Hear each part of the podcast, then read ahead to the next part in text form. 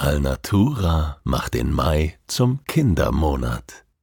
Denn für jede Bestellung aus dem Kinder- und Jugendbereich gehen 10 Euro an verschiedene Kinderschutzorganisationen. Auf alnatura.de findest du hochwertige Produkte für den natürlichen Kinderschlaf. Ökologisch, schadstoffgeprüft und unglaublich gemütlich. Und mit dem Code STRAND sparst du 10%. Alnatura. Natürlich mit zwei L.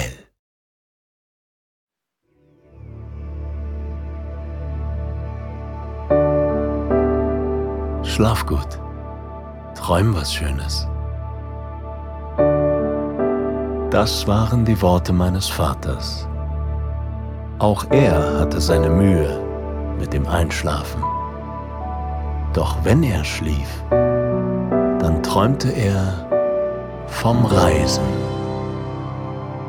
Ich erzähle hier von diesen Reisen. So wie es war und so wie es hätte sein können.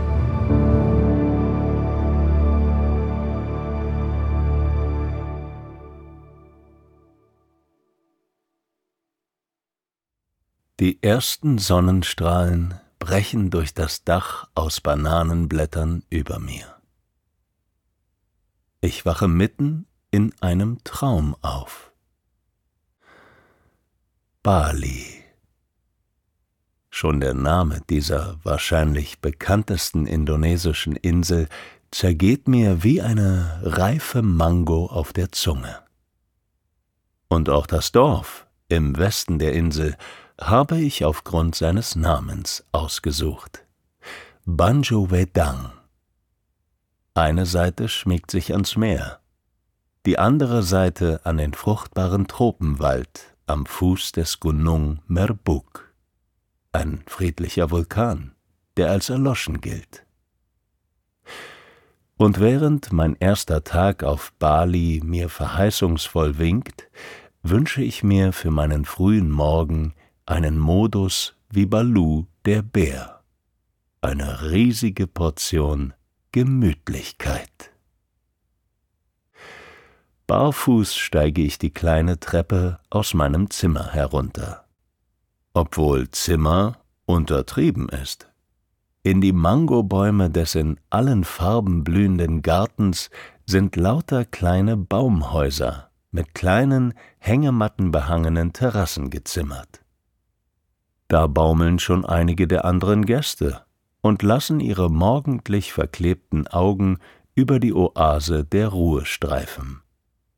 Über die Schraubenbäume und Keulenlilien, über die diversen Farne, die eine ganze Palette von Grüntönen in den Garten malen, über die sirrenden Farbtupfer, die wunderschönen Kolibris, die ihre zarten Schnäbel in das Buffet der unterschiedlichsten Orchideen stecken, über die kleinen Schreine, in denen bereits kleine Schalen mit Obst oder brennende Räucherstäbchen stehen, über die liebevoll bepflanzten Pavillons, die den ganzen Tag Schatten spenden und zum Verweilen einladen.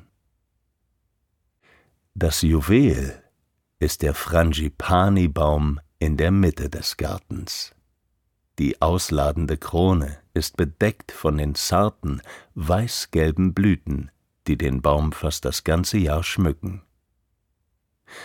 Ich setze mich auf eine der Bänke in seinem Schatten und werde von dem umwerfenden floralen Duft umhüllt, der so typisch für Bali ist. Und der Tag begrüßt mich mit einem herzlichen Selamat Pagi meiner Gastgeberin mit Bananenpancakes und frischen Früchten, deren klangvolle Namen ich größtenteils neu lerne.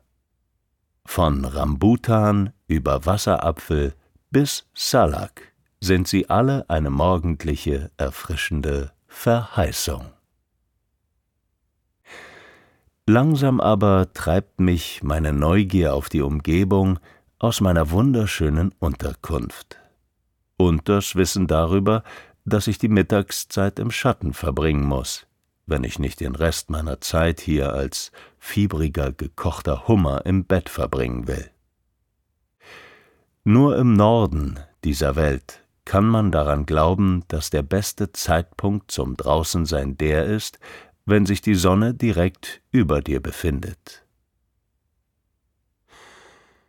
Ich lasse meinen Blick nochmal über den Garten streifen. Ich bin wirklich im Paradies gelandet. Wenn es draußen nur halb so idyllisch ist wie hier, werde ich Schwierigkeiten haben, meinen Rückflug anzutreten. Ich schreite durch ein kleines Tor am Ende des Gartens und fühle mich, als sei ich durch eine magische Pforte getreten. In der friedlichen Oase des Gartens war kein Ton des gemächlichen Treibens von Banjo Vedang zu hören, in dem ich mich schon mit dem ersten Schritt aus der Pforte direkt befinde. Ich habe kein bestimmtes Ziel vor Augen, will mich einfach durch das Treiben treiben lassen, im Ankommen ankommen. Das sanfte Flip-Flop meiner Füße schlappt vorbei an kleinen Hunden, die sich vor den bunten Holzhäusern die Sonne auf den Pelz scheinen lassen, und mischt sich mit dem zweirädrigen Verkehr und den Rufen der Verkäufer, die ihre Ware anpreisen. Unter behelfsmäßig zusammengezimmerten Sonnenschutzplanen am Straßenrand stehen Pyramiden aus jungen Kokosnüssen, die mir das Wasser im Mund zusammenlaufen lassen. Da sind die Warungs an jeder Ecke, die wir in Deutschland wahrscheinlich Tante-Emma-Läden nennen würden. An einem Warung bleibe ich stehen und trinke einen Kopi Susu. Kopi, der traditionelle Kaffee, besteht aus unfassbar fein gemahlenem Pulver, das direkt in der Tasse mit heißem Wasser aufgebrüht wird. Für mich darf Susu nicht fehlen, die sehr stark gesüßte Kondensmilch, die dem Kaffee eine Karamellnote schenkt. Neben mir sitzt eine Gruppe älterer Männer in der traditionellen Kleidung, dem Sarong, eine Art bunter Stoffschlauch mit wunderschönen Mustern, der an der Hüfte eingeschlagen wird. Sehr praktisch daran ist, dass ein Sarong auch gut als Schlafsack umfunktioniert werden kann, wovon der Sohn der Wahrungbesitzerin gerade in einer Hängematte Gebrauch macht. Vom Tisch der Männer weht ab und zu eine Wolke blauer Dunst zu mir herüber. Zu meiner Überraschung riecht der Rauch angenehm, ganz anders als der Geruch der Zigaretten, die ich aus Europa gewohnt bin. Ich genieße das Gelächter um mich herum, ich genieße die Melodie der Sprache, die sich nach so kurzer Zeit schon so vertraut anfühlt. Und ich freue mich wie ein Kind, wenn ich zwischendurch ein Wort aufschnappe, das ich verstehe. Ich bin angenehm beschwingt von den Eindrücken und meinem Kopi Susu. Meine Füße tragen mich flip flop um die nächste Ecke. Meine Nase kommt ihnen kaum hinterher, so intensiv sind die Gerüche, die sich gefühlt mit jedem Schritt verändern.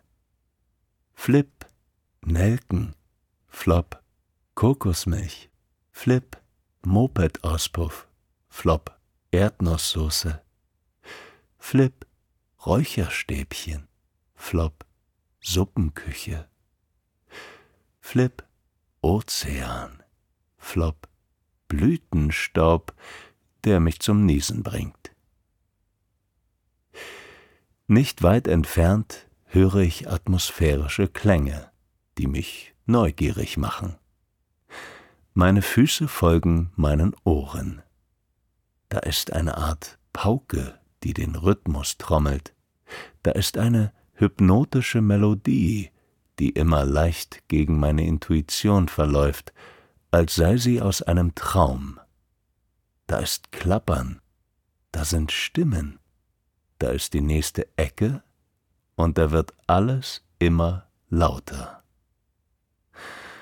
Und dann entdecken meine Augen, was meine Ohren ausfindig machten. In einem kleinen, unscheinbaren hinduistischen Tempel wird eine traditionelle Zeremonie abgehalten. Wenn die Zeremonie nicht wäre, hätte ich ihn wahrscheinlich übersehen. Nur die hinduistischen Figuren, die das Tor flankieren, deuten für mich darauf hin, dass es sich hier um eine heilige Stätte handelt. Ich wünschte, ich hätte meine Gastgeberin dabei oder zumindest einen Reiseführer, den ich dazu befragen könnte, was hier genau vor sich geht. Vor allem aber wünschte ich, ich hätte einen Sarong. Es wäre respektlos, in meiner Straßenkleidung einen Tempel zu betreten. So bleibt mir nichts anderes, als von der Straße aus die Klänge zu bestaunen und mich von meiner Fantasie in die Welt hinter den Tempelmauern entführen zu lassen. Ich kann mich erst loseisen, als das Knurren meines Magens und die sirrend feuchte Hitze nicht mehr zu ignorieren sind. Es zieht mich zurück in meine Unterkunft, wo mich meine Gastgeberin mit einem fantastisch duftenden Curry empfängt. Die Jackfruit darin schmeckt fast genau wie Hühnchen, nur irgendwie aufregender. Als ich ihr von der Zeremonie erzähle, freut sie sich über mein Interesse und verspricht mir, in einem ruhigeren Moment alle meine Fragen zu beantworten. Bevor sie zurück an die Arbeit geht, lässt sie es sich nicht nehmen, mir zu zeigen, wie man einen Sarong richtig trägt, und schenkt mir ein Probeexemplar. Ich bin gerührt von ihrer zugewandten, herzlichen Art und davon, wie sie mitten in ihrem Arbeitsalltag die Zeit findet, sich jedem ihrer Gäste wenigstens einige Momente lang persönlich zu widmen. Probier ihn doch heute Abend am Strand aus, du wirst ihn nicht mehr ausziehen wollen, ruft sie mir noch mit einem Stapel Teller in der Hand über die Schulter zu. Als die Temperatur es mir wieder erlaubt, mich zu bewegen, ohne Wasserfälle von Schweiß an mir herabfließen zu sehen, packe ich meinen Sarong ein und breche auf. Auf den letzten Metern zum Strand nehme ich meine Plastikschlappen in die Hand. Ich atme wohlig aus, als ich den warmen Boden an meinen Sohlen spüre. Die Palmen wiegen sich sanft in der Brise, die vom Meer durch ihre Blätter streicht und meine Haare tanzen lässt. Das goldene Abendlicht lässt mich einen Augenblick so fühlen, als sei ich in einer romantischen Komödie gelandet, als würde ich gleich im Sonnenuntergang die Liebe meines Lebens treffen. Obwohl ich weiß, was mich tatsächlich hinter den letzten Kokosnusspalmen erwartet, bin ich überrascht, als ich den nahezu schwarzen Sand zwischen meinen Zehen spüre. Ich schmunzle in mich hinein. So tief eingeprägt hat sich das Bild von weißen Traumstränden, dass es einfach nicht in meinen Kopf hinein will, dass ein paradiesisch leerer Sandstrand mit wogenden Palmen auch dunkel gefärbt sein kann. In Gedanken grüße ich den Vulkan, der dieses Naturphänomen ermöglicht hat. Der dunkle Strand ist von weißen Muscheln gesprenkelt. Es ist seltsam. Ich habe den Eindruck, als hätte sich alles ein wenig verschoben. Obwohl es eigentlich der vertraute Anblick eines schönen Strandes ist, wirkt alles etwas fremd auf mich, ohne etwas anderes zu sein. Selbst die Möwen, vertraute Tauben des Meeres, sehen in dem starken Farbkontrast aus wie andere, fremde Vögel. Ich wünschte mir, ich hätte eine analoge Kamera, mit einem Schwarz-Weiß-Film dabei. Es würde traumhafte Fotografien ergeben. Stattdessen klicke ich mit meinem inneren Auge, versuche die Kulisse so tief in mich aufzusaugen, dass sie in mich übergeht, als sei ich ein Erinnerungsschwamm, denke ich. Ich lasse mich nah am Wasser auf meinem Sarong nieder. Die sanfte Brandung umspült meine Zehen, wenn ich meine Beine ganz lang ausstrecke. Das Wasser ist angenehm warm. Es hat beinahe Badewannentemperatur. Die Sonne bewegt sich langsam, aber stetig auf das Meer zu, als sei sie verliebt, als könne sie ihrem Begehren nicht mehr länger widerstehen. Ein Mann läuft am Strand entlang. Er hat eine Stange über den Schultern, an deren beiden Seiten ein Tragenetz befestigt ist. Als er sich mir nähert, erkenne ich, dass er darin junge Kokosnüsse trägt. Ich weiß, wie viel nur eine Kokosnuss wiegt. Das Tragesystem mit sicherlich zehn Kokosnüssen darin muss unfassbar schwer sein, aber er pfeift vergnügt vor sich hin. Ich grüble nach dem indonesischen Wort für Kokosnuss, aber mir fällt nur Kepala ein, und ich bin mir unsicher. Als er mich sieht, rufe ich zögerlich Kepala und bin überrascht, als der fröhliche Mann zu lachen beginnt. Er zeigt auf seinen Kopf Kepala dann auf die Kokosnuss. Kelapa. Ich muss auch lachen und radebreche Saya Kepala Kelapa. Ich bin ein Kokosnusskopf. Der Mann lacht mit mir, und mit geübten Handgriffen schlägt er mit der kleinen Machete ein geschicktes Loch in eine besonders große Kokosnuss und reicht sie mir. Dafür zahle ich ihm 13.000 indonesische Rupien. Ich habe mich immer noch nicht daran gewöhnt, dass ich hier Millionär bin, auch wenn ich mich in diesem Moment sehr reich fühle. Das leicht zitronige Wasser der jungen Kokosnuss ist die perfekte Begleitung für den Sonnenuntergang, der sich vor meinen Augen abspielt. Mit jedem Schluck verändert sich die Farbpalette über mir, und auch das Meer macht mit, als würde es mit dem Himmel kokettieren wollen. Der Strand glitzert und mein Inneres glitzert mit. Der Eindruck, als hätte sich hier etwas verschoben, macht das Naturschauspiel so faszinierend. Es ist, als würde mich der Strand daran erinnern, dass auch das alltäglichste, normalste Ereignis dir den Atem rauben kann, wenn du daran denkst, deinen Blick neu auszurichten.